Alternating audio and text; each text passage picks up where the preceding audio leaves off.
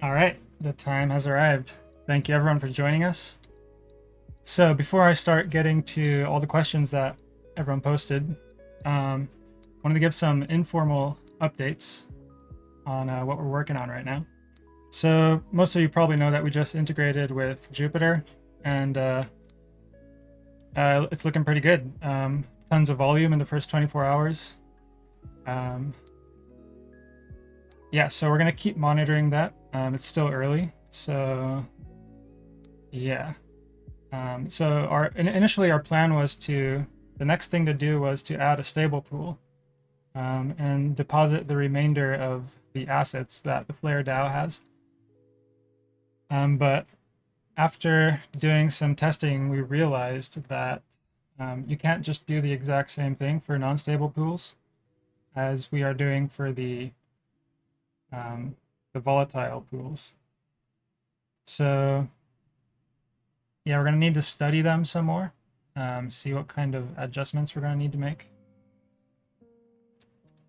So in the meantime, um, we're thinking of creating another non-stable pool um, using the, the remainder of the Flare DAO's funds, uh, most likely Sol UST or Sol USDT. Um, yeah, this is not set in stone, so not 100%, but yeah, that's currently what we're thinking. And uh, after that, um, the, the order of what I'm about to say might change, but some of the other things we're going to be working on in the near future is uh, one thing is we need to develop an API for Jupiter to automatically add new pools. Um, I didn't I didn't know that needed to be done separately, but apparently it does. So yeah, once we develop this, then every time we add a new pool, it'll, it'll just be automatically added, which would be cool. So we're gonna do that. Um, and then the next thing is that we're gonna add a few more pools and then start accepting deposits, which there's a lot of people who have been waiting for this feature. So yeah, that'll be exciting. And then, of course, we're also looking to release our tokenomics very soon. Um, right now, we're getting feedback from a few people. Um, trying to really polish it before we release it into the wild, so stay tuned for that. Oh, yeah, and one more thing about um, the uh, the Flare DAO funds. Uh, people often ask like how how much in total is there. So just to give like a quick quick update on that. Um, so of course we started with 15k SOL. That's how much we raised in the sale of the NFTs. Um, right now in our pools, we have about 16K, a little over 16K. And then we have about 4K remaining uh, that we have not deposited to any pools yet. It's just sitting there. Um, so in total, we have about 20K. Uh, the reason we have so much, one reason is we were kind of lucky with our timing of selling our SOL. Um, it, that was around like $180 or $170, something like that. Um, so yeah, we just ended up with more USD. So that was lucky. And then the other thing is we have a bunch that we gained from royalties and then a little bit from trading fees. Of course, the trading fees portion should increase going forward. But yeah, so we have about 20k plus right now. Um, yeah, that was a common question, so glad I could give an update on that. All right that's about it for the updates. Um, oh yeah, and I should mention, um, no, I, I, guess I already did. But yeah, we're recording this, so you can watch it later um, when we release it. We'll release it on YouTube and also as, uh, as a podcast. So yeah, whatever's convenient for you. All right, let's get on with the questions. First question from Doge. We have, will you provide an allocation for flare holders in the IDO? The answer is no. The allocation for flare holders has always been the 1% that we promised in the uh, original article. Um, we've never had any plans to change that. And uh, I mean, just to give like a quick rationale of why that would not be a good idea. Basically, what that would do is it would basically create a ton of FOMO for the NFTs for our flares. And like, okay, yeah, so then flare holders benefit, but um, it kind of screws over all the other people. Um, basically, it makes less people um, participate in the IDO because flare holders um, get like some kind of outsized benefit. Um, yeah, and so that would be an unhealthy dynamic. Basically, um, benefiting flare holders at the expense of the protocol. So we're not going to do that. Next question. GeoCrown asks, I want to put Sol USDC into the liquidity pool. Will that option be announced and will uh, Lifinity invite holders get any earlier chance to do this? Yeah, so like I said, um, we're working on this. It's coming up. And um, I think we made an announcement earlier that we have a whitelist for who will be able to deposit first. And we also announced that uh, those who hold a flare will get um, priority to be able to, to deposit. So, yeah. Next question. Chronic Trips asks uh, Sol Terra liquidity pools. Uh, so Sol Luna, I guess, is what you mean. Uh, maybe. So, like, the criteria for which pools we choose to open is mainly one, how much volume does it have? Because uh, the more volume, the uh, more profitable it'll be for us and also for um, LPs. So, um, yeah, I haven't looked at Sol Luna in particular.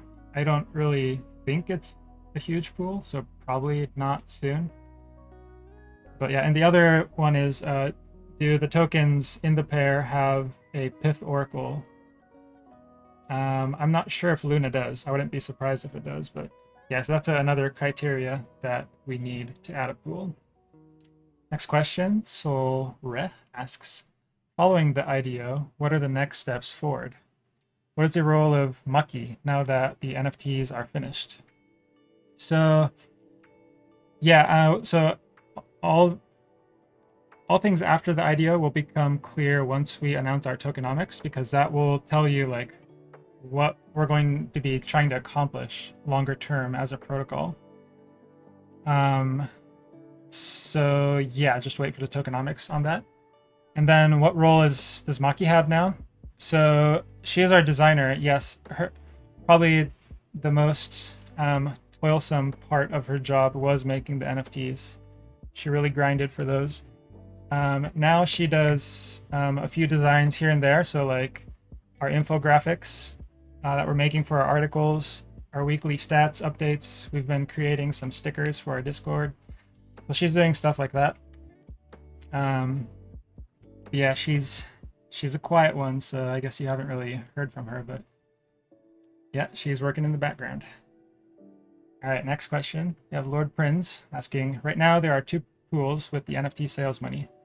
Do you think there's enough liquidity to successfully open new pools with that money? Yes, could you shed some light on the numbers available for new pools? Yeah, so I think I answered this. We have about 4K left. And yeah, we'll probably open a new pool and put the 4K in there. So that's the current plan. Not set in stone, but yeah. Ontario asks, what will you be doing with the bought back NFTs? Will they be burnt? So the Flare DAO is in charge of the bought back NFTs, so they will decide what will be done with them. Ontario also asks Does the rarity have any advantages when it comes to token distribution? Is there any reason why the token distribution is tapped or capped, I think you mean, at 1%? It seems like a very low percentage. Maybe I'm missing something here. Cheers. So, rarity. Rarity does not have any advantage, it is only aesthetic, but people nevertheless speculate on it or um, like to ascribe higher value to rare flares, so there's always that. Um, is there any reason why it's capped at 1%? Yeah, so basically, um, so some protocols, they use their NFTs like as their main token distribution mechanism. Um, probably the most well known is um, SSC. Um, well, the name is.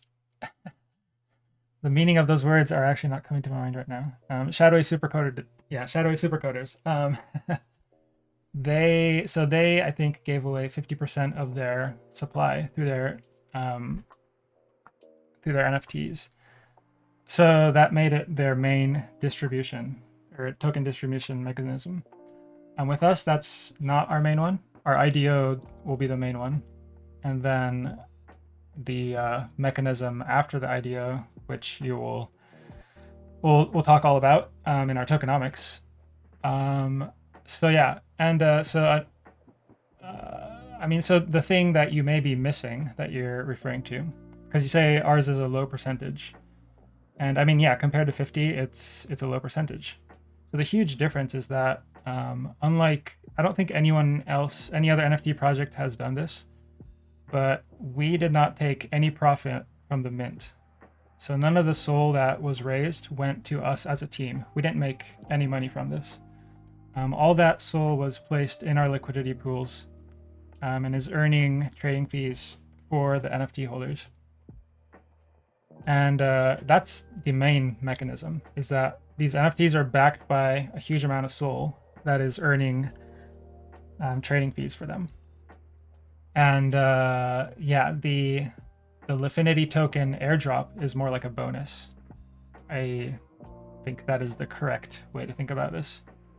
Um, so yeah, it's uh, it's not you can't really make an apple or it, it is an apples to orange comparison, um, comparing like our NFT project with other ones because they're p- taking profit. So like if you're going to take profit, you probably have to give a larger percent of your token supply to motivate people to buy. But in any case, like our our NFTs are doing fine. They're doing great. So yeah, I don't think the one percent is problematic in any way. Some questions never die. Maybe after the IDO, this question will not come up anymore. Anyhow, moving on. Introvert Monkey asks uh, tokenomics, or if there isn't one, the plan to release it. So uh, we'll just say soon. Um, it, it, they're basically complete. We're just um, polishing the articles that explain our tokenomics. And two, when will pools open for deposits? Also soon. Um, we don't have specific dates yet, but yeah. And three, IDO plan, also soon. um, after we open pools and also also after we release our tokenomics. Um, yeah, we tend to not give like fixed dates for these because um, I mean, one, we don't have them, but usually just giving fixed dates, it doesn't really accomplish anything. Um, yeah. But uh, as I explained earlier, you know, like the, the things we're working on next. So you know what to expect in the near future. All right. Tom asks, do you consider stable pools an option to be added? Yes. So I explained in the intro that, yeah, this is something we're studying. Um, and there's some differences from um, volatile pools. So we'll be um, yeah, we'll be studying them. And yeah, definitely looking to add them. 0x or triple 0x asks, uh, when all flare liquidity deployed. So that's also soon, as I explained earlier. Um, uh, about 4k SOL remaining. So yeah.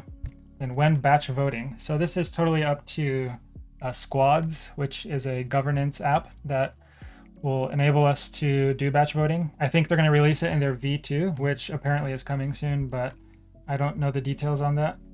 Um, yeah, so hopefully soon. We'll see. Also from Triple Zero X, is there a point where adding more liquidity to a pool doesn't bring any further benefits? Yeah, so this is actually a topic we get into in our tokenomics. Um, but the answer is uh, yes. So there's a trade-off. When you add more liquidity um, that means you can provide um, more liquidity. So people will be able to trade with less slippage. On the other hand that means lps won't be earning as much because their their share of the trading fees is getting diluted.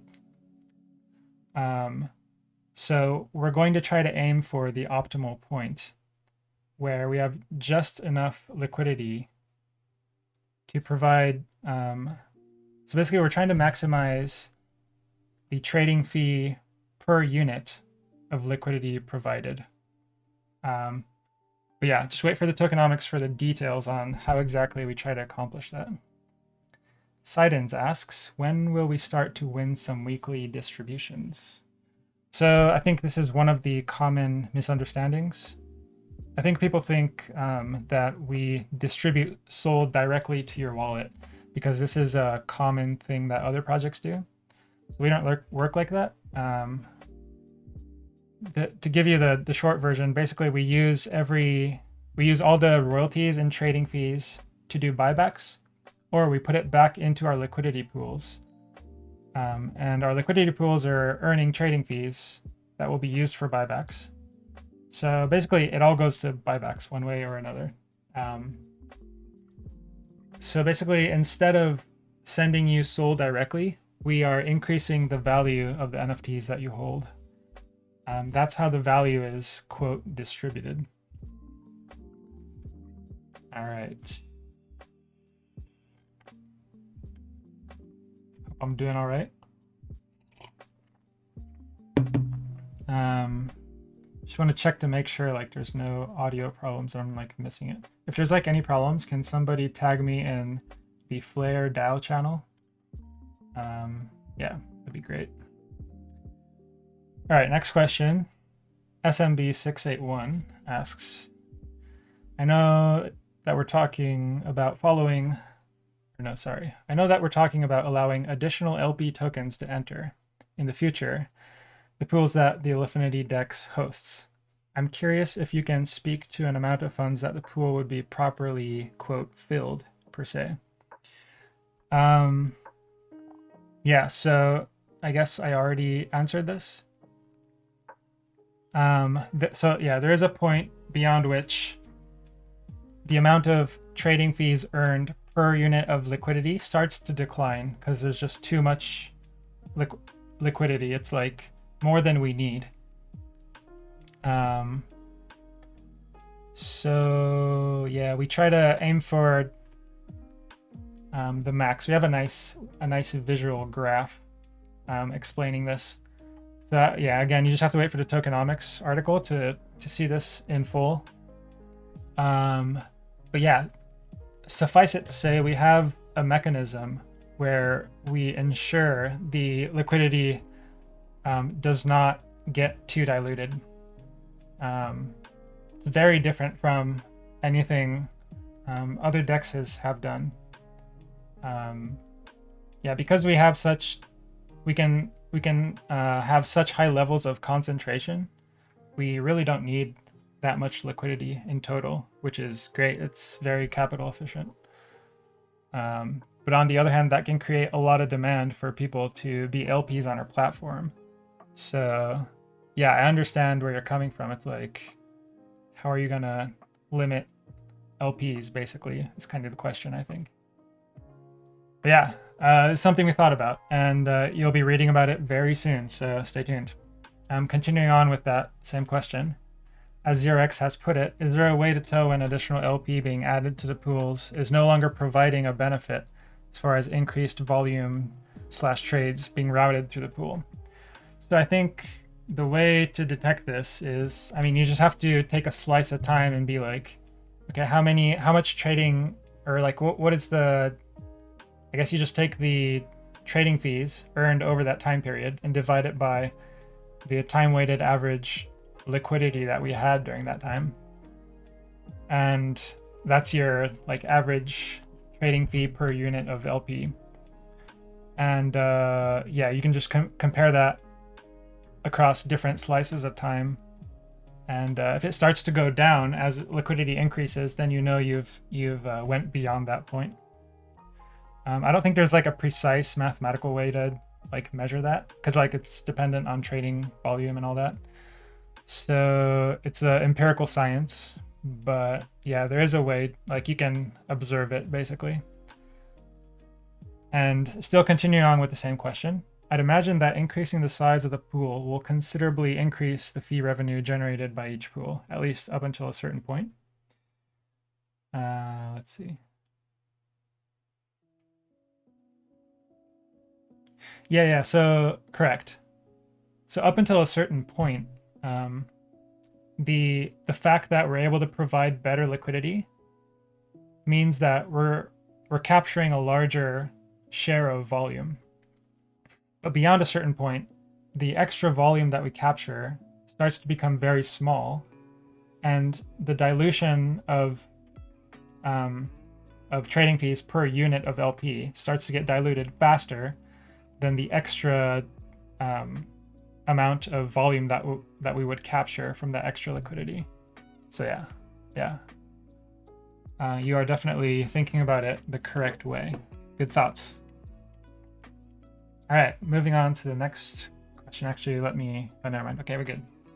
Leo Crypto asks, I'd like to piggyback off of this question, uh, previous question. Will you look at raising the 1% token distribution? Could we make it a vote in the DAO where you highlight the pros and cons of doing so? Yeah, so I guess I already talked about this. Probably not much more to say. Basically, it would benefit um, NFT holders and it would definitely create FOMO. Like it, it would pump the NFT price, right? Um, but the cost is that uh, the protocol itself would suffer because basically, like it has less funds to work with. And uh, I mean, truth be told, the uh, the flares are doing just fine. Um, I don't really see a point in in increasing the one percent. Like literally, the only reason would be to pump their price, and we're not here for the pump and dump. So, all right. Vix asks, how much are we expecting to raise via the IDO? Do we have an estimate yet? Um, so I think this question will be moot, and you'll understand why once you see our IDO mechanism, how it works, um, which will come at the end of our uh, series on tokenomics. Um, yeah. Jason asks, how easy is it for a competition to compete on price? That is, someone offering 0.03% fees and taking a big share. Yeah, let's see. How easy is it? I guess it depends. I mean, like, one thing is what is the structure of uh, the governance of whatever platform? Um, if it's centralized, that makes it a lot more easier to change the fees. And probably, like, most AMMs are pretty centralized on Solana right now. Like, it's basically up to the team in a lot of places. Um. So yeah, I think I think changing it to 0.03 in that sense is easy. Um, whether it's like viable, that's another question.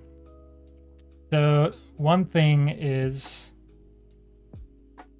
um, I think a, lot of exchanges are basically dependent on inflationary token rewards to maintain um, liquidity. So, like for example, if it was just trading fees, then like that that wouldn't be close to providing the yield they would need to maintain like the current liquidity that they have. Like the vast majority of their APY comes from inflationary token rewards. Um, so the point of that being, even if you lowered their um, fees from like say 0.3% to 0.03%, um, like it wouldn't make much of a difference to the APY. And so, yeah, actually, I think it is possible that they could lower their fees that low. Um, so I think in the end, I think it, it comes down to like, well, one is like your tokenomics. Like, is is inflationary token rewards sustainable for maintaining um, those levels of liquidity? I think probably not. I mean, because some at one point you just run out of tokens to reward with, right? Um, and the other thing is like how efficient is your your dex, um, and in that sense, like Lifinity is pretty amazing because um, if you look on our pools page, and uh, like what trading fees are we generating and not just that, but what profit are we making from market making? Um, there's a huge difference. Uh, I think this is something we'll be talking a lot more about in the future, but um, if you have a constant product pool, or even if you have a Uniswap v3 style pool, there's only one direction you can go in terms of making profit from market making, and that is down. You can only lose. I mean, so this is known as impermanent loss, right? It's called impermanent loss because it's actually impossible to make a profit from market making, from trading with these designs. Um, whereas Lifinity, because it uses an oracle, it's able to, so it's still possible to um, incur impermanent loss. Like as you've seen from our tests, we recently released an article on this. Um, and we've done testing even before that article too. Um, we generally make a profit from market making. Um, so it's actually like we're, we're, deleting a source of loss, and on top of that, we're generating a n- new source of profit in addition to trading fees. So I think that's gonna that's gonna like be a huge differentiator. Like yeah, other cha- exchanges can just lower their fees, but like in the end that's that's not the only factor you also have to take the tokenomics and the efficiency of the dex into consideration so yeah hope that answers your question let me take a sip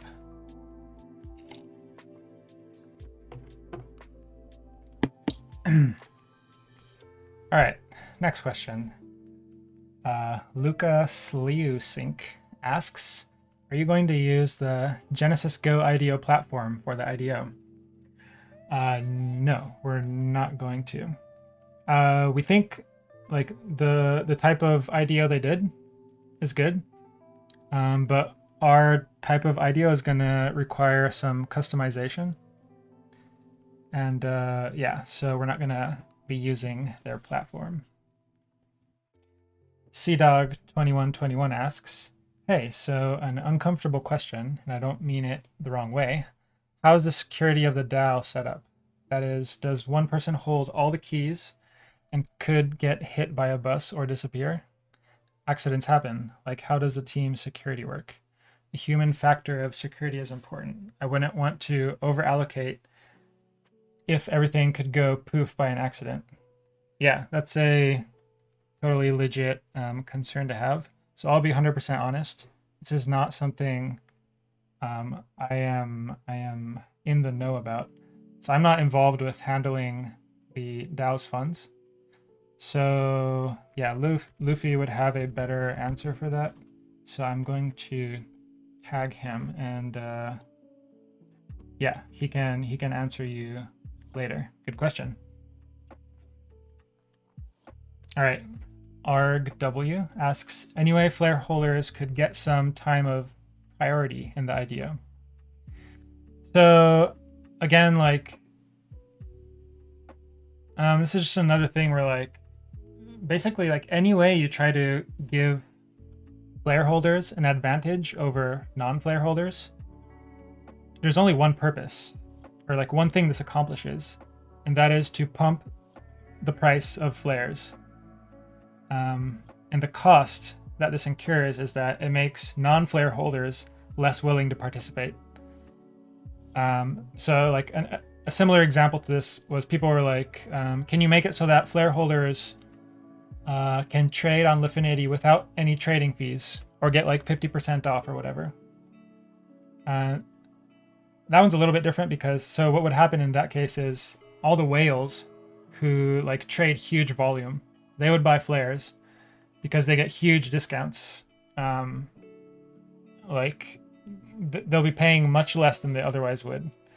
So basically, what that would do is, yeah, it would pump the price of flares, but it would also screw uh, as a DEX because um, their largest source of revenue, which is large traders, they get huge discounts. Um, so it just doesn't work. So similarly, in this IDO scenario, like if we made it advantageous for flare holders. Yeah, okay, so people buy flares, price pumps, and then flare holders participate. Cool. Then there's a bunch of other people who are like, okay, well, I don't have a flare. I would have participated. Now I'm at a disadvantage to these other people, so I don't want to. And uh, yeah, I just don't think it's a good trade off. I mean, because the upside is that the price of flares goes up. Um, I have yet to hear like any any good argument for like um, privileging flare holders in uh, these types of ways. Um, yeah, I think it's just to pump price, so I don't really see a point. All right, next question. Daniba asks, any plans to expand the Lifinity pools to different chains in the future? Yeah, possibly. It's not out of the question. It's uh, certainly not our focus at the moment. Um, if we were to do that, it would involve like we'd have to get creative, right? Because uh, I mean, like one thing is we're dependent on Pyth, the Oracle, right now, and they are only on Solana, as far as I know. Uh, maybe they have plans to expand, and if they do, like that could enable it. But yeah, would we have to use a different Oracle? I don't know. And also, like, um, it could it could make our mechanism expl- like I'm I'm not sure. I'm not I'm not 100% on this, but like it could be difficult due to the the the slower block times on other blockchains. Like for example, if we did it on Ethereum, um, what is the block time there? I forgot. three seconds or like 14 seconds or something? Mixing my numbers up. But uh, like it's a lot slower. So is that going to make room for uh, exploitation? Like, can we get, is it make front running easier, for example? I don't know. But yeah, there's a lot of things to consider with going cross chain. Like right now, we're just totally focused on um, just becoming a huge liquidity provider on Solana, you know? And uh, like, not that we don't have our eyes on the future beyond that. Like, it's something we're like thinking about a little bit, but like, yeah, for the for the most part, like, yeah, we're just focusing on um, establishing ourselves on Solana first, have a solid foundation. All right, CDog 2121 asks, easier question. Is there a place we can look live to see when the Flare NFT buybacks by the DAO occur? Yes, actually. Um, well, uh, I hope this is what you mean. But like, so we have a sales bot channel in our Discord. And uh, if you look near the top of each post, it says Flare sold for however much SOL. And then on the left and right sides of that text, there's either fire symbols or there's a broom symbol. And if there are broom symbols, then um, that means that we swept it. So that's our bot buying it. Um, yeah, so that's how you can tell. Uh, I hope that's real time enough for you. All right. Just Me one two three asks, could we have a wallet for secondary sales and trading fees? Um, so it's easy to know how much revenue we're making on secondary versus trading fees. All right, so we do have a wallet for secondary sales. Um, like every every time a secondary sale occurs, the royalty is sent to our our wallet, our buyback wallet. Uh, the address for that is in our links channel in our Discord.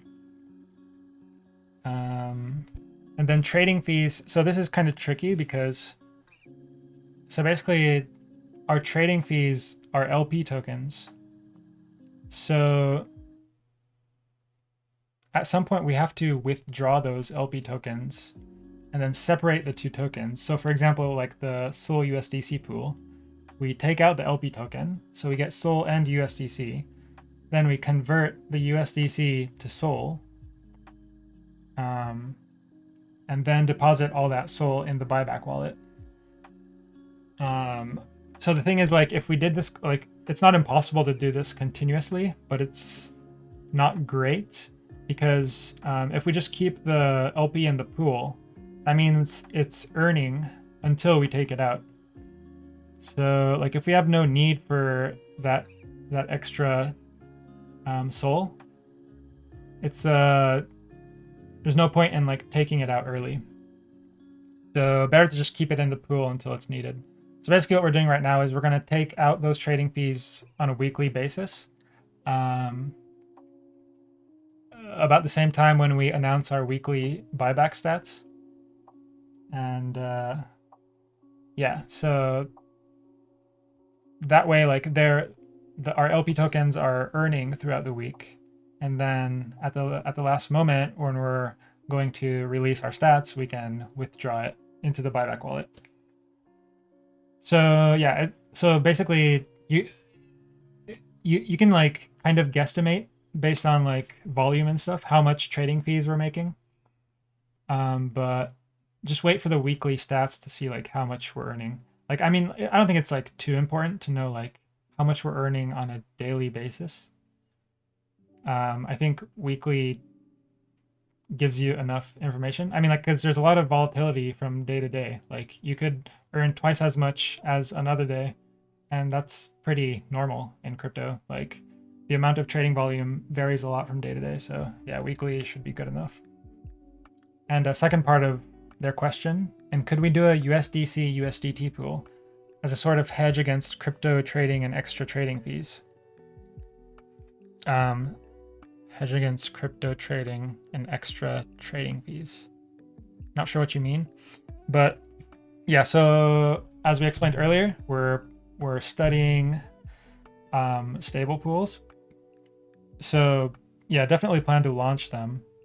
Um, I mean, ultimately, we want to have like every every pool we can, right, uh, to maximize um, volume so, and yeah, USDC, USDT is a common pool, so it's likely we'll have it. Um, I do understand our pools will be balanced 50 50 with USD crypto.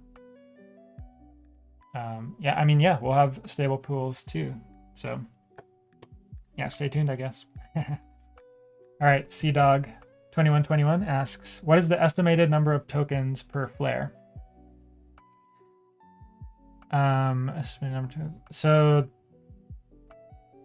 we kind of release a similar stat in our weekly buyback stats.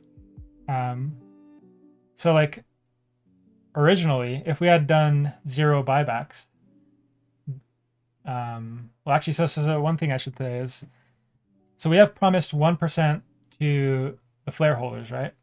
But we haven't talked about our tokenomics. So we haven't said how many tokens in total we're going to have. So it's kind of like not really meaningful to talk about the estimated or like the precise number of tokens. Like it doesn't matter if we have 1 million or 1 billion. What matters is that you get 1%. So, um, so, okay. So assuming we did no buybacks, each flare would get point, what is that? Point zero zero zero one, I think. Did I get that right? 0.0001% of the supply of Lifinity tokens. Um, but because we don't we do buybacks and people list their tokens on markets, um, you will get more than that amount. Um, and our on our weekly buyback stats, we show you what percent increase from that 0.0001% um, you have, and that stat is in the bottom right corner. If you want an example, you can like scroll down in our Twitter, you'll see one. Or if you go to our announcements channel, you can find it. Um, yeah. Continuing with the question. Uh, understanding the 1% allocation in place. That is, 1 billion total supply would mean 10 million tokens for flares. And then divide by non listed flares, say 9,000. Would that mean around 1,100 tokens per flare. Yeah, sorry. Yeah, yeah. So you, yeah. I think you're, yeah, you already understood what I was talking about. But yeah, so yeah, I think you're thinking about it correctly. I want to ask more about the tokens, but we'll wait to read the new draft content. Yes. Really excited to release our tokenomics. Um, yeah. All right triple zero X asks, are there plans to expand the team with potentially more pools being added? Yeah, definitely. Um, so like, uh, I'm not in charge of. I mean, so I'm not a, I'm not a dev. So like, I'm not qualified to find people or evaluate them to add to the team as programmers, at least. Um, so yeah, I'm not really working on the team expansion side. Luffy is more involved with that, so he would have a better answer. But I think the answer is yes, we are looking to expand the team. Um, and then also with the pools, yeah, we're definitely looking to add more pools. Like we're looking to add tons more pools. But like we don't want to rush things. Like we we we're just integrated with Jupiter, right? Um, and uh, like we take security and safety seriously. So, um, like I think you guys know by now that like we take testing seriously. We do a lot of testing. so, um, yeah. So I mean, yeah. So we're looking to add tons more pools, but yeah, it could take some time. Uh, we're we're not in a rush to um, just add tons more pools. All right. Cobra Kletchen asks, is this using imbalanced LP ratio versus one to one? Um, I'm not sure what you're asking. Can you maybe rephrase your question? And while you are, I will answer the next next question. Benox asks, I'm assuming that the buybacks will also have a token allocation and will earn rewards for the DAO. Um, the buybacks of a token allocation. Oh, I see. You're talking about the bought back flares. Am I getting that right? Um, the bought back flares uh, will not have a token allocation. Uh, those are removed from. We will not. We will not count them for the Lifinity token airdrop. Um, that that is kind of the whole point. Is that by buying them back, we remove them from the supply so that those who do hold the flares get more. Because you guys all want more, don't you? um, yeah, more for more for holders. Cobra Clutchin. All right. Patriot Yoda asks, "What is the biggest risk facing the protocol?" Good question. Let's see. Um, what could go wrong? We could get hacked. Um, I mean, that's always a possibility. Our our our IDO could flop. Um, let's see.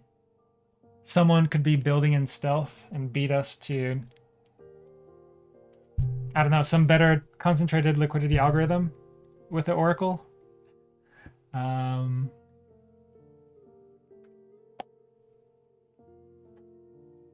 what else? Uh, Solana could just not deliver. Um,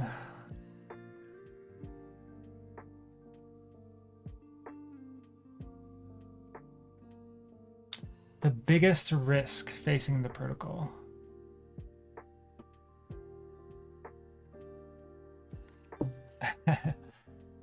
like I guess from my perspective it's probably like smart contract risk. I mean that one's like it's really hard to evaluate, right? Um so eventually like we'd like to get audited, obviously. And uh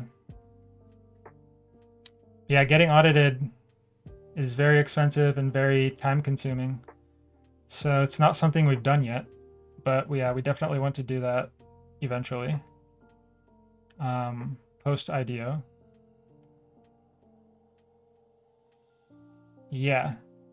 I guess from my like I think this is a subjective question really cuz like these things are so hard to evaluate. But yeah, from my perspective probably like smart contract risk um but yeah, like I'm also like I said, I'm not a dev, so like it's not like I'm looking at the Lifinity code and like evaluating it. Um, I just usually feel like for most protocols, like that's the hugest risk is smart contract risk. I guess yeah, for some other protocols, like maybe competitor risk might be larger. Like for us, as far as I know, like um, I don't see anyone else doing what we're doing, and um, like the efficiency that Lifinity is able to provide is like pretty out- outstanding. So like on that side, I'm not as worried. And also, as you'll see in our tokenomics, we have like the the way our tokenomics works really protects against being forked. Um, so yeah, I'm not like too worried about that either. Um, maybe you guys did. Did you have like any other risks in mind that I didn't mention? While you're answering, I'm going to move on to the next question. Uh, let me take a sip.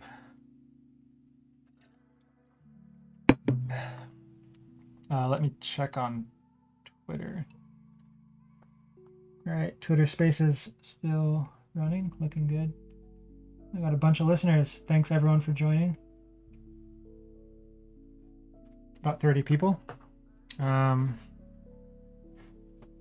uh, 23 on Discord. Wow, I didn't expect Twitter Spaces to be more popular, but cool. All right, next question. Lord Prince asks, seeing results from the first day of Jupiter integration, will this implicate the end of, for example, Raydium and such? Or do you still see protocols like them have other value?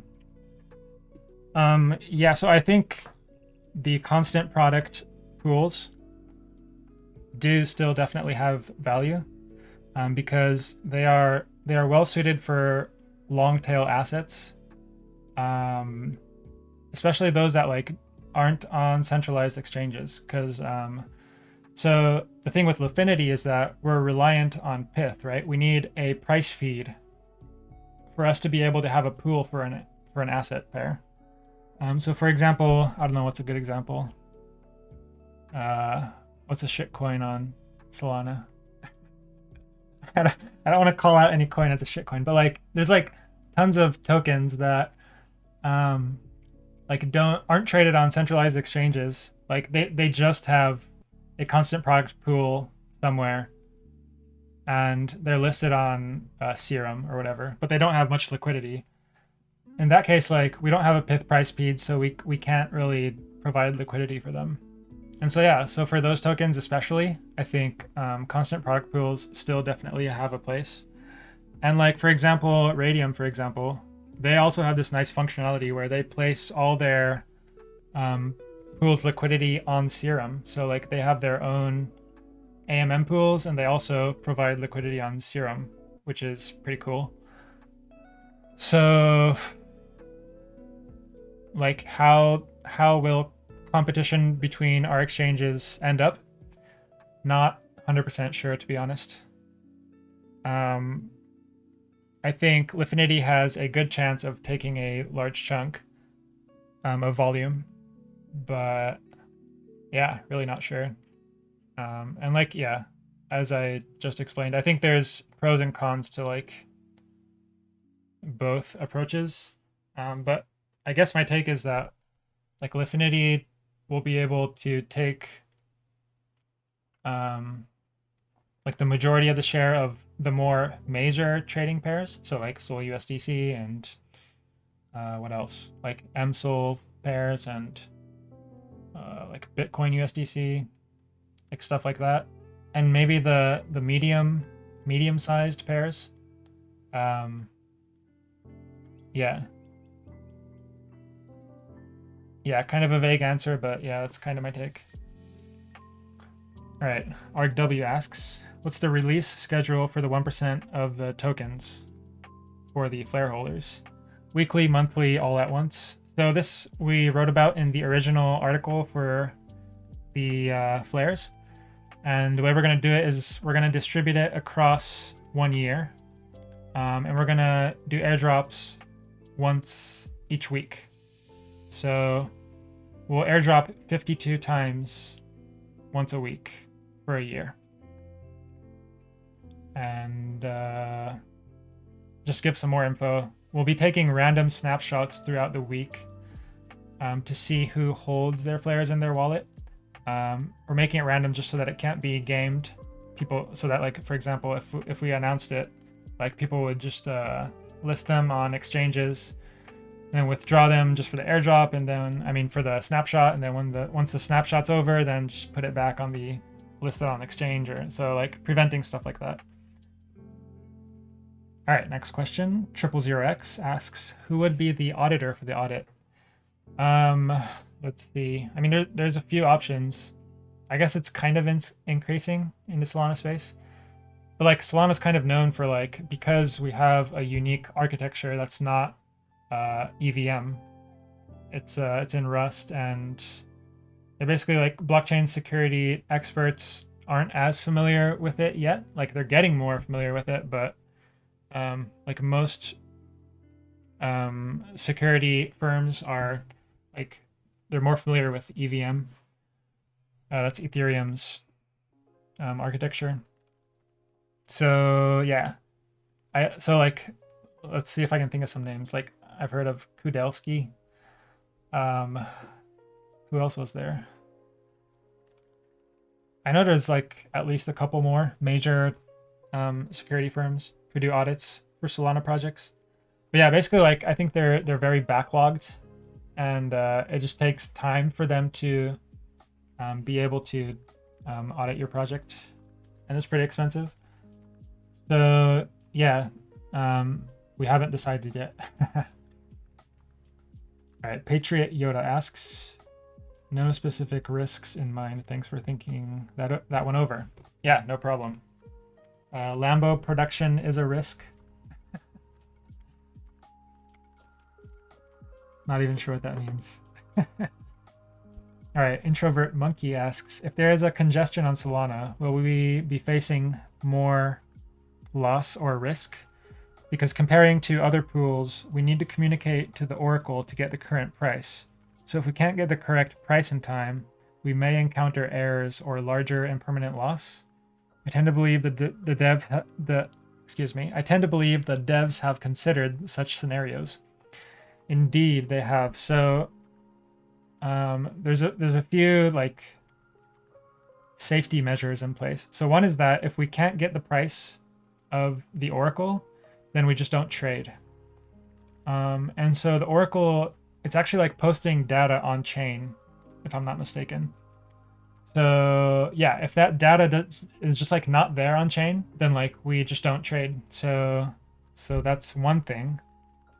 And um, I guess another thing like I guess this might be a little bit separate, but I'll just go into it anyways. It's not really a congestion thing, but like in regards to volatility, um, when markets are volatile, um, different marketplaces can have different prices and Pyth is aggregating prices from different markets and taking a sort of average in a in a clever way that ma- that makes sure like um, it doesn't have uh, poor pricing.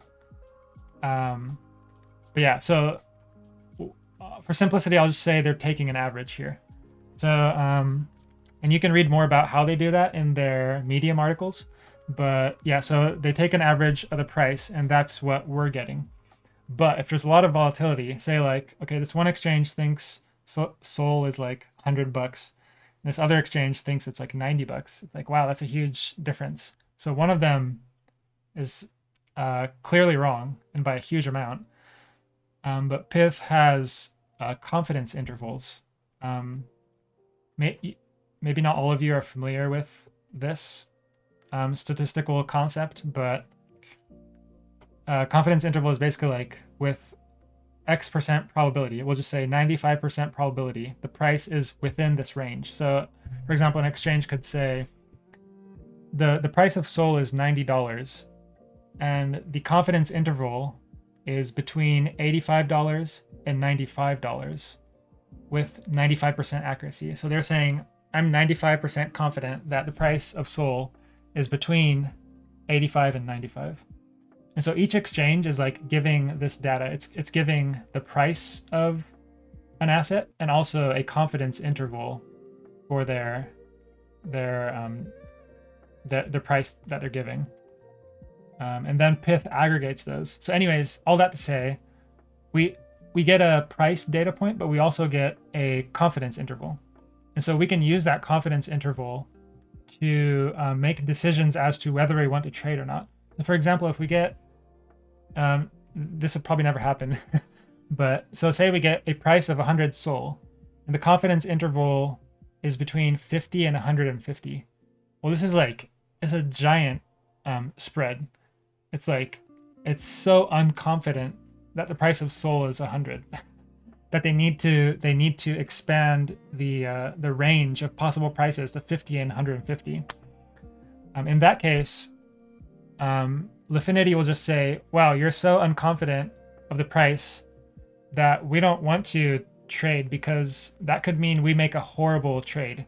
Like, for example, we're selling SOL at 100, but actually the price could be um, like 110, 120.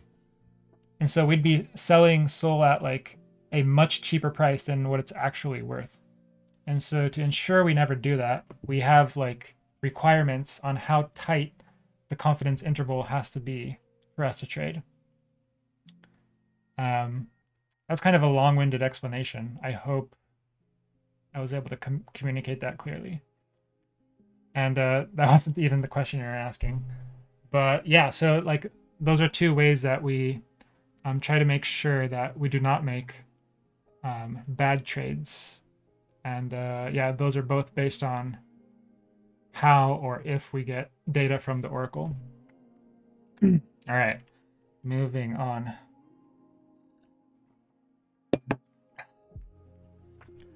Cobra Clutchin asks Is the 50 50 buyback versus reinvestment ratio fixed, or is that adjustable? And have you tested how changing that affects things and to what extent? So, we have not tested um, how this would affect things. Um, I feel like how this would affect things is kind of irrelevant because, like, the thing is, um, I mean, I guess what you're saying is like what are we testing for? We're testing for the price of flares, right? I think that's what you're getting at. Um, and uh, like a lot of the price of flares is based on speculation, not on how how much buybacks we were doing. Like over the long term, yes, it's it'll be more dictated by like how much we're buying back. But over the short term, um, it's more driven by speculation, right? Like that's why the price of flares like doubled within the past few days or so. Because people saw that, oh, we integrated with Jupiter and we're successful, so gonna buy those NFTs. Um and uh yeah, so like it's really hard to like tell apart the effects on a short-term basis. But like if we're doing like testing on a year-long basis, like it'll take forever to get data, so it's kind of pointless. Um, anyways, so the first question was, is that adjustable? So in our original article explaining the flares, we um, talked about the thing that the flare DAO governs is the bought back flares, and they do not um, govern the buyback mechanism. Um, that is essentially set in stone. So yeah, it will continue being this 50 50% goes to buybacks and 50% goes to reinvestments into the liquidity pools, which will accelerate the rate at which revenue is generated for buybacks. All right. It looks like I've reached the end of the questions. Oh, just kidding. We have another one. Feely asks, to what supply on flares do we continue to buy down to? Um, if I understand correctly, you're asking like, do we ever stop buying flares? Do we ever stop buying back? Yes. Okay.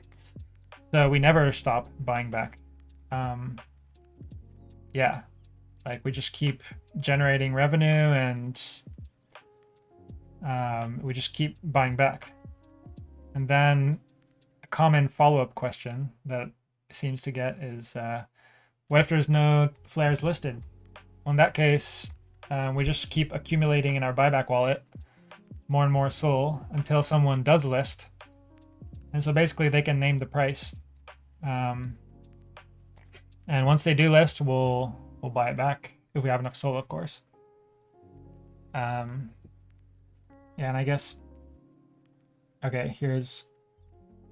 Let's see. Okay, we have a follow up question from Cobra Kletchen. Asks Is it possible that a ratio different than 50% buybacks, 50% reinvestment will generate more revenue for the protocol? Um, do you mean for the protocol or for the Flare DAO? Because they're not the same thing. The Flare DAO is the the everyone who owns a flare, and the protocol is Lifinity, which is governed by uh, its governance token, Lifinity, LFNTY. Um, well, aren't they all a function of LP fees? Um, yes, but I mean, I'm, I'm just trying to make sure that you understand because, like, you're talking about the buyback me- mechanism for flares, but then you're talking about generating revenue for the protocol. And they're not the same thing. Um,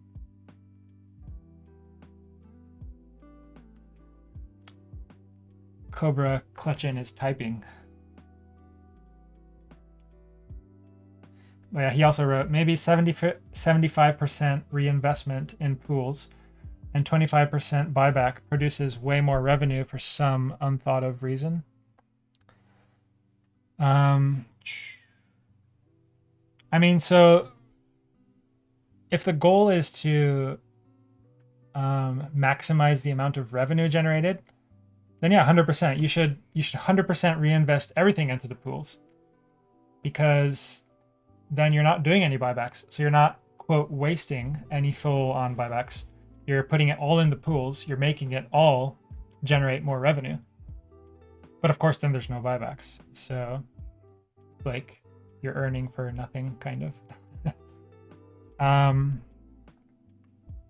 Okay, so what they typed out was so maybe your theory that 50% going to reinvest in LP with the idea that will generate more revenue dropped to flares, which inherently drives value.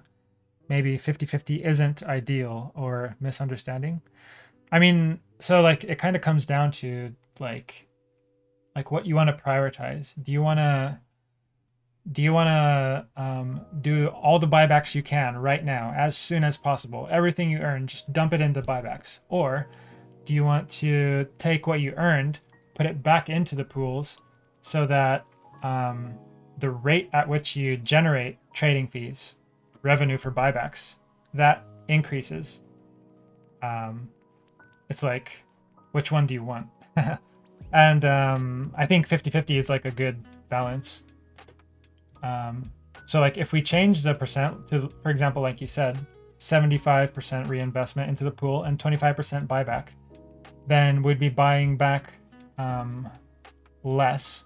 So um, yeah, we'd be generating more revenue, but the uh, buybacks would be decent amount slower. I mean, so you say, right, so maybe 50 50 isn't the best ratio. I mean, I don't know. To me, it's kind of a pointless question because like it's subjective, right? Like some people want the price of their NFTs to go up really fast right now. Like they're not in it for the long term. So yeah, why? Come on, Lifinity, put put all those all that revenue into buybacks. Don't reinvest any into the pools. I don't want that. I want price to pump right now. Whereas there's other people who are like, no, I'm in this for the long term. Like th- these NFTs are going to appreciate over the long term. So reinvestment into the pool means in the long term it's going to generate more revenue, um, because that the speed at which we generate revenue will accelerate. It's like basically what's your um, time preference. Um, if you're short-term oriented, then yeah, uh, a, a, different ratio. You prefer a different ratio, and if you're long-term oriented, you prefer a different ratio. Um, it's it's subjective, so like it, there is no quote optimal um, ratio. So I think like the naive 50-50 works really well. Um, all right, Patriot Yoda asks, after the one year 52 weekly airdrops to NFT holders, what is the value in holding? yeah, so this is another common question. Um, so the airdrops aren't even the main thing. This is like a bonus. It's the the cherry on top, as I like to say. the main thing is that one, we never took as a team, we never took any profit from the sale of these NFTs, which means all the SOL that was raised in the sale, like basically the Flared DAO still owns that in a sense. I mean, they can't redeem their NFTs for the underlying SOL. I mean, not that they need to because they can sell it for a higher price than they they'd be able to redeem it. Um, but yeah, like they're basically backed by all this SOL, and that generates trading fees for them, and that will never stop generating trading fees for them. Even after the one year, it'll it'll still keep generating trading fees, um, and that is the main mechanism. That is the one that continues forever. The the the airdrop of Lifinity tokens is like the thank you for being our early supporters and bootstrapping our liquidity pools type of thing. Um, yeah. All right. We have Cobra Clutchin typing once more. So I'll wait for his question. Let me check on Twitter. See how we're doing.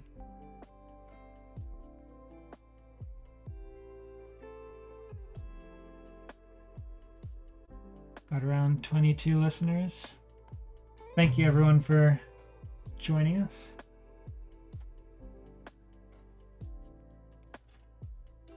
Um, let's see. So we've been at this for about an hour. Maybe I'll open it up to um, the audience, um, especially on Twitter, since they don't have a have the ability to write down questions.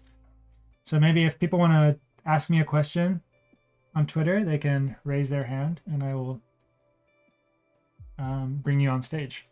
All right. In the meantime, we have some questions back on Discord. Let's see, where am I? Jason asks, how many people on the Lifinity team? So uh, we have two types of team members, you might say. So we have core contributors, and there are four of us Durden, Luffy, Zoro, and Maki. And then we have, um, I guess I'll just call them contributors. uh, on Discord, they have the uh, the role called Burninator. So they are um, contributing in one way or another to our protocols, and uh, yeah, they're they're not uh, core contributors. But yeah, so we have uh, how many Burninators do we have? I think we have two or three. Um, might depend like when you ask, but yeah. So there you go.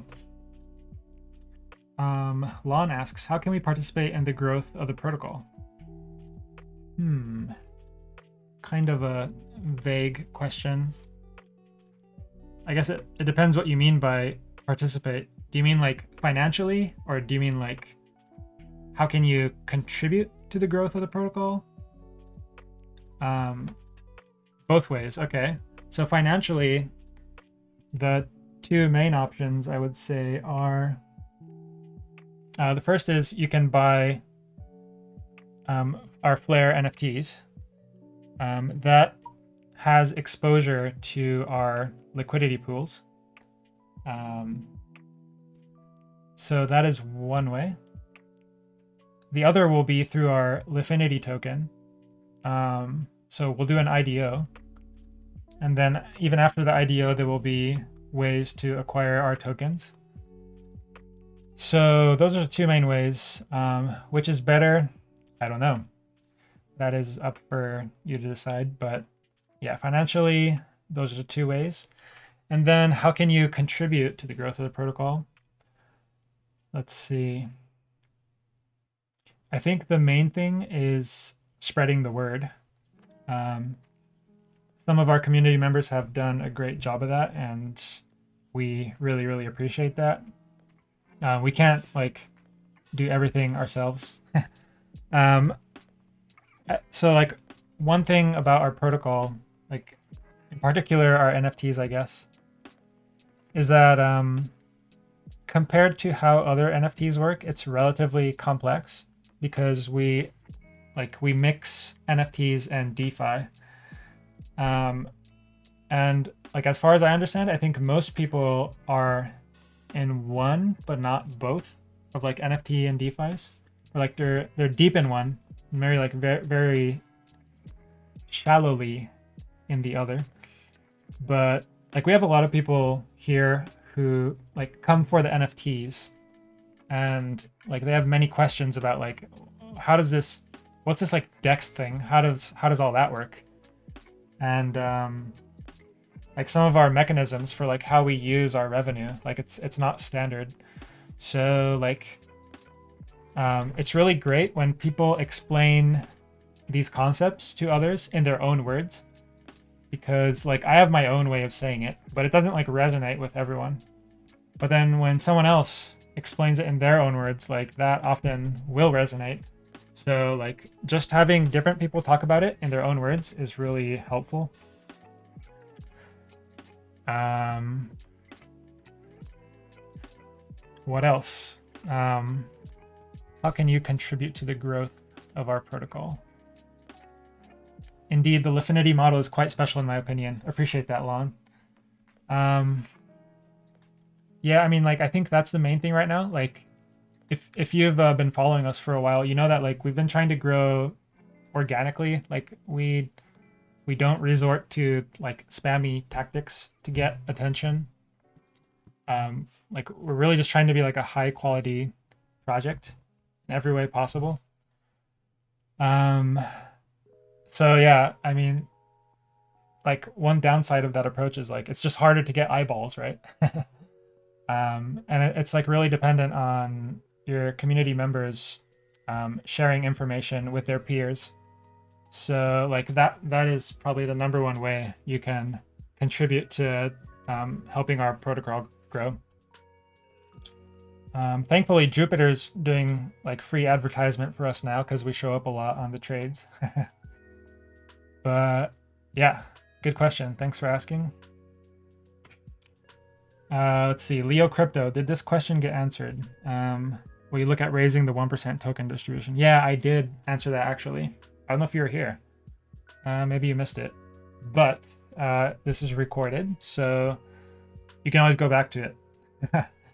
um, yeah, I, I, think I talked about it like more than once, so I'm not to talk about it again. But yeah, li- you can uh, listen to the recording.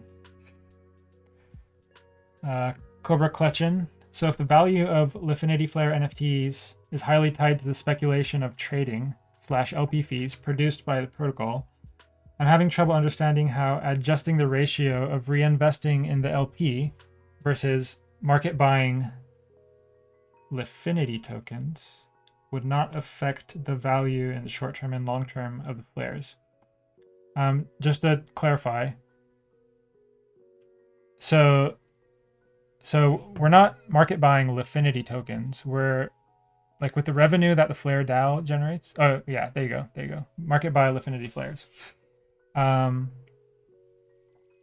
would not affect the value in the short term and long term of flares. Um, let's see.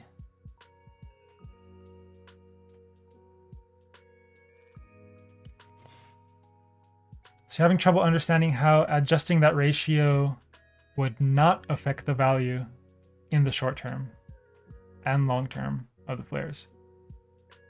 I mean, I guess I'll just say it again. Um, like so if we adjust that ratio, so we we take all the revenue and we put it in the buybacks. Well, in the short term, that's definitely going to increase price faster than if we had kept it 50-50 because we have more funds for buybacks. Like it seems straightforward to me. And then if you do the opposite, where you put all the funds into reinvestment into the pool, well, then there's zero funds for buybacks. So of course, um, the price will not appreciate as fastly. Um, I don't know. Like it seems straightforward to me. Maybe I'm misunderstanding your question. Not sure. Um, let's see. Leo Crypto, what's the long-term vision of Lifinity? Yeah, so this will become clear when we release our tokenomics. I will say that it is unlike any other DEX. Uh, that sounded kind of cringe, but like, uh, th- there's an aspect of our DEX that is entirely different than any DEX has ever um, tried to do um, liquidity provision. Um, yeah, and like everything will be revealed with the tokenomics. And our tokenomics, it's going to be a multi-part series. Like, it's a, uh, it's unfortunately it's kind of long. Um, and uh, may take some time to understand. So Alpha Leak, um, if you want to understand our tokenomics, there are ways to prepare yourself. And I highly recommend that you prepare yourself, not just for our tokenomics, but because like some of these things are becoming standard um, in crypto in general. So one thing is you need to understand um, Olympus and the the uh, the mechanism that they um, pioneered called protocol owned liquidity.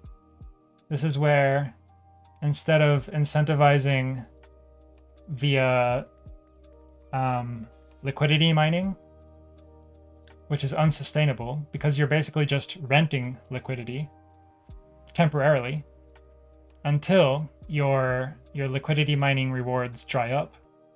Instead, a protocol looks to own the liquidity. Um, so that's one thing. That's a concept you'll need to understand. Like, how does a protocol come to own liquidity? Um, how can it use its tokens to own liquidity? And then the other one you'll need to think about is um, curve and convex. These are two pro- so Olympus as well. All these protocols are ones on Ethereum, but the the crypto primitives that they've pioneered are being utilized in other ecosystems as well. Like for example, on Solana, you already see the concept of protocol owned liquidity being utilized by, for example, Invictus and Socin. Um, and then Curve and Convex they they have this thing called VE tokens. Um, VE stands for vote escrowed, and basically, essentially, you lock up your tokens to get these vote escrowed tokens, and then once you get the vote escrow tokens, those give you special rights. For example, the ability to vote or the the ability to get um, protocol rewards. Um, and so basically these two concepts, they're very important to understand how they work. Um, if you want to understand how Lifinity's tokenomics are going to work. And I should also say for the curve and convex, it'll also be helpful to understand convex. And like it, it's kind of unfortunate because it's it's quite complex. And yet like it's such a useful mechanism for aligning incentives. Like it it, it just is important um, and so valuable. And so this thing is going to keep popping up. It's already here on Solana in in uh, in like a slightly altered form. In particular, you have Saber and Sunny. Um, they have VE tokens, and um, they're probably going to be enabling um, bribing. And like, some of you are probably like, "What? What the hell is bribing?" but yeah, so like these things are um, going to be important to understand. Um, if you're in our Discord, you can ask me later. Like, happy to provide you with resources to begin studying up on these things. Um, yeah. So basically, our protocol is going to be using these two concepts, but we're going to be using them in a novel way that I think will make them more than the sum of their parts. Um, it's not just a okay, let's do the standard thing, but then add on add on some protocol and liquidity, then do the VE thing and boom. Like something we we thought about very carefully and it gave rise to a new mechanism that like makes our DEX function totally differently than other dexes. And this is enabled like I think it's only possible because the efficiency that Lifinity enables. Um, because we can concentrate liquidity um, and therefore earn trading fees even without tons and tons of liquidity in our pool. And on top of that, because we use an oracle, it means we can avoid impermanent loss and instead make a profit from market making. And so all these things come together to make the structure that we've come up with possible. So I'm like, I'm so pumped to reveal our tokenomics. um, and yeah, like I keep saying, we're just like adding the finishing touches, polishing it up. Um, yeah, it, it, it and yeah, I should say, I guess I'll just mention that like it's kind like I said, it's coming out in a multi-part article series and uh, we're probably going to do like we're going to create a video for each article just me like talking through the article for people who prefer that format. And then also um uh, what was it? Wow i just totally lost my train of thought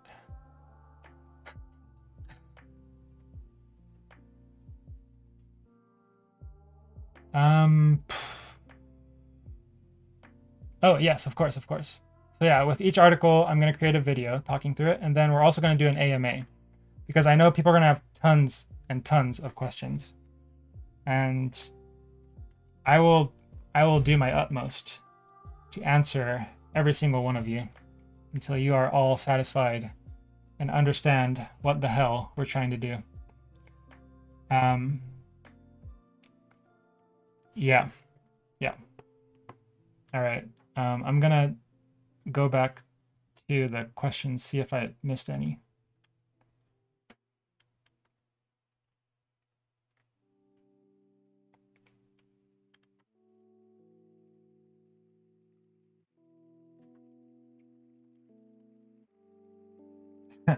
Affinity Wars on Solana.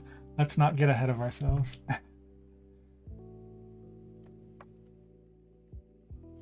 Oh, Leo Crypto wasn't Olympus tokenomics a flop as it's a bit of an experiment. The price came crashing down. Yeah, so like that was definitely a thing. So like I guess I'll just mention one thing is that we will not have Olympus's insane like I don't know what was it like 5 digit APYs. Like that's not the the point. um yeah. So, um, yeah, like Olympus might have some problems, but like we're not Olympus. We're not trying to be a reserve currency for one thing. Um, but yeah, also we're not we're not gonna like try to attract people through ginormous APYs. Um, yeah, basically we're all about organic yield. So like I'm I want to really spread this term organic yield. What I mean by it is um, inorganic yield is basically yield created through inflation. Like if you emit a ton of your tokens, you can create any APY you want. And uh, like the the simple minded among us just see this this this huge APY. They're like, holy shit, I gotta join this. Um, and don't realize that like, like for example, if you're providing liquidity for a token and the rewards are in that same token, well, it's like, well, you're the the token that you're holding in the in the LP is being diluted, even as you're being rewarded. And like people don't know how to factor that in. So that's one thing. And the other thing is like when you're providing liquidity on exchange, there's actually zero transparency around impermanent loss. Like there's no metrics given for like how much impermanent loss did you experience. Like they just show you the APY, right? Like we're already starting to change that because if you look at our exchange, the pools page, you'll see that um, we provide uh, not just the trading fees, um, but also uh, the the trading fees plus the profit or loss from market making. Um, the thing is, like with constant product exchanges, if they had that stat, the the extra profit and loss from market making would always be negative. It's impossible for it to be positive. Um, that's just that's just how the constant product equation works. Um, there can only be impermanent loss. There is never gain, um, and we're able to reverse that. So we want to show that on our exchange and like like change the culture in a sense. Like make that part more transparent. Um, yeah. So help help me spread this term, organic yield. All right. Um, continue. See if there's uh, questions. okay. Mapigme asks, so there's a threshold rate at which LP percent ROI into a pool peaks. So at, at, so a level at which putting more liquidity in reduces the payout to an individual LP provider. Right. So this is what I was talking about earlier. My question is related to the DAO liquidity. So the 15k SOL. You might have missed this, but we have about 20k now, just so you know. Let's say we end up with four pools and we assign a value of 1.5 million USD as our capital. So one SOL equals 100 USD. Okay. What is the APY return in fees on that 1.5 million from your tests so far? So let's assume 50% APY. That would mean 750k USD divided by 52. That would be 15k USD divided by 2 equals 7.5k USD per week buying flares. I'm trying to get an approximate percent APY fees from Lifinity pools to run this model. For reference, Raydium was running at circa 30% APY from fees. Um, yeah, it's a common question I've been getting ever since the integration with Jupiter. Um, the team may have run the numbers and got an estimate. I know they did estimate like what share of total Sol USDC volume we expected to capture and uh, the estimate was 40%. Um, and uh, I think that was roughly accurate. You can like check right now on Jupiter at least, like uh, what percent of Sol USDC volume on Jupiter are we capturing? Because they like publish those numbers. Um, honestly, I haven't really looked at it. and uh, yeah, so I'm not sure if the team ran these numbers to calculate the APY, because like yeah, I mean, like the, the, the team is not like trying to get an APY. Like what they care is about like what's the the total percent of volume we capture, because like that's what we're trying to maximize in the end. Um. So yeah, I would guess not. And the thing is, like, we don't want to advertise like, oh, if you if you buy our NFT, we have this APY. Like it's like I guess that's how you get new people to buy your your NFTs because like that's what all these other NFT projects are doing, I guess. You have so many people coming in being like, so what's the APY on your NFTs? I guess they're like comparing it to NFTs that have staking. Um, but yeah, I, I don't think that's really the right way to think about it. For the staking, that is at least like because I get APY is has two assumptions. One, the NFT the price of the NFT you bought stays constant so that after a year or whatever, you can sell it at the same price. And two, the APY stays constant, or in other words, the the reward token, the value of the reward token stays constant. Which I mean, it's probably not true. Either it's going to moon because the project is super successful, or it's going to tank and will be very worth very little, and in a relatively short amount of time.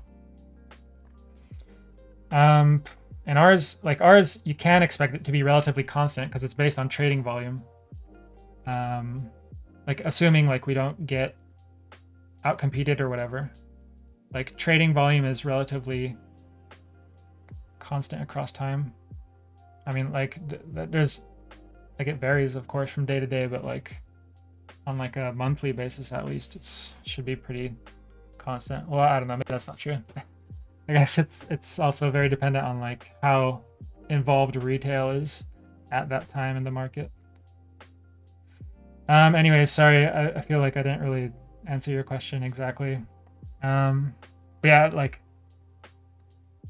Long story short, I don't I don't have a percent APY to give you. Um. I I just want to leave it up to users to like do their own estimates. Um I don't want any confusion about like us promising some APY or whatever. Anyways, moving on. Flywheel. Could the allocation to player holders potentially be higher than 1% of the supply? So I actually answered this question a few times earlier, so you can check the recording after uh yeah, when I when I upload it.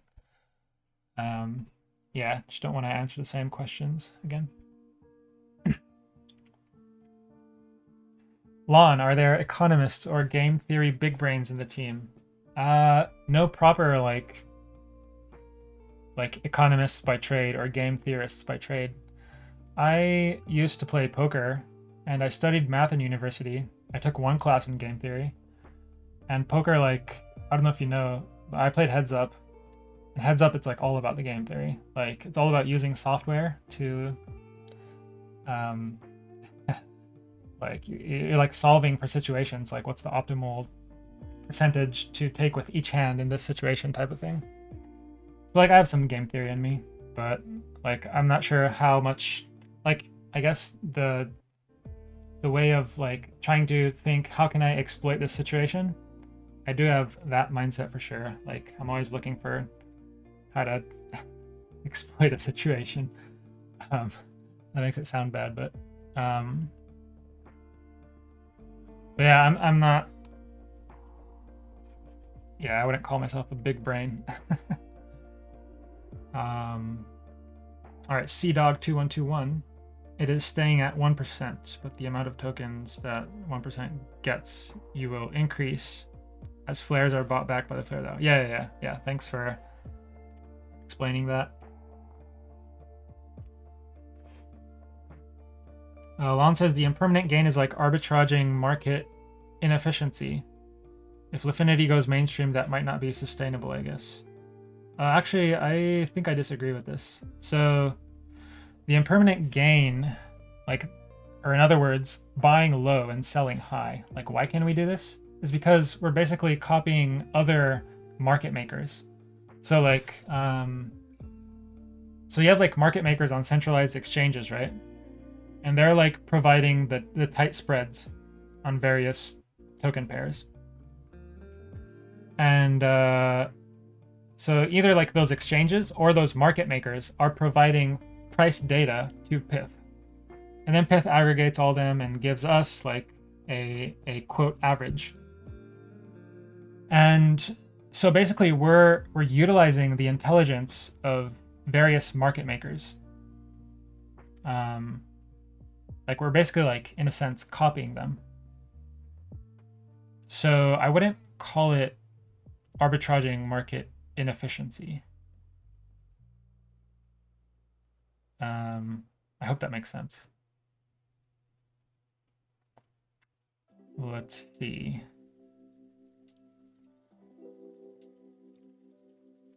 SMB681. So if I heard that properly, there is now two plus SOL backing each flare. Yeah, yeah, that's that's one way to think about it.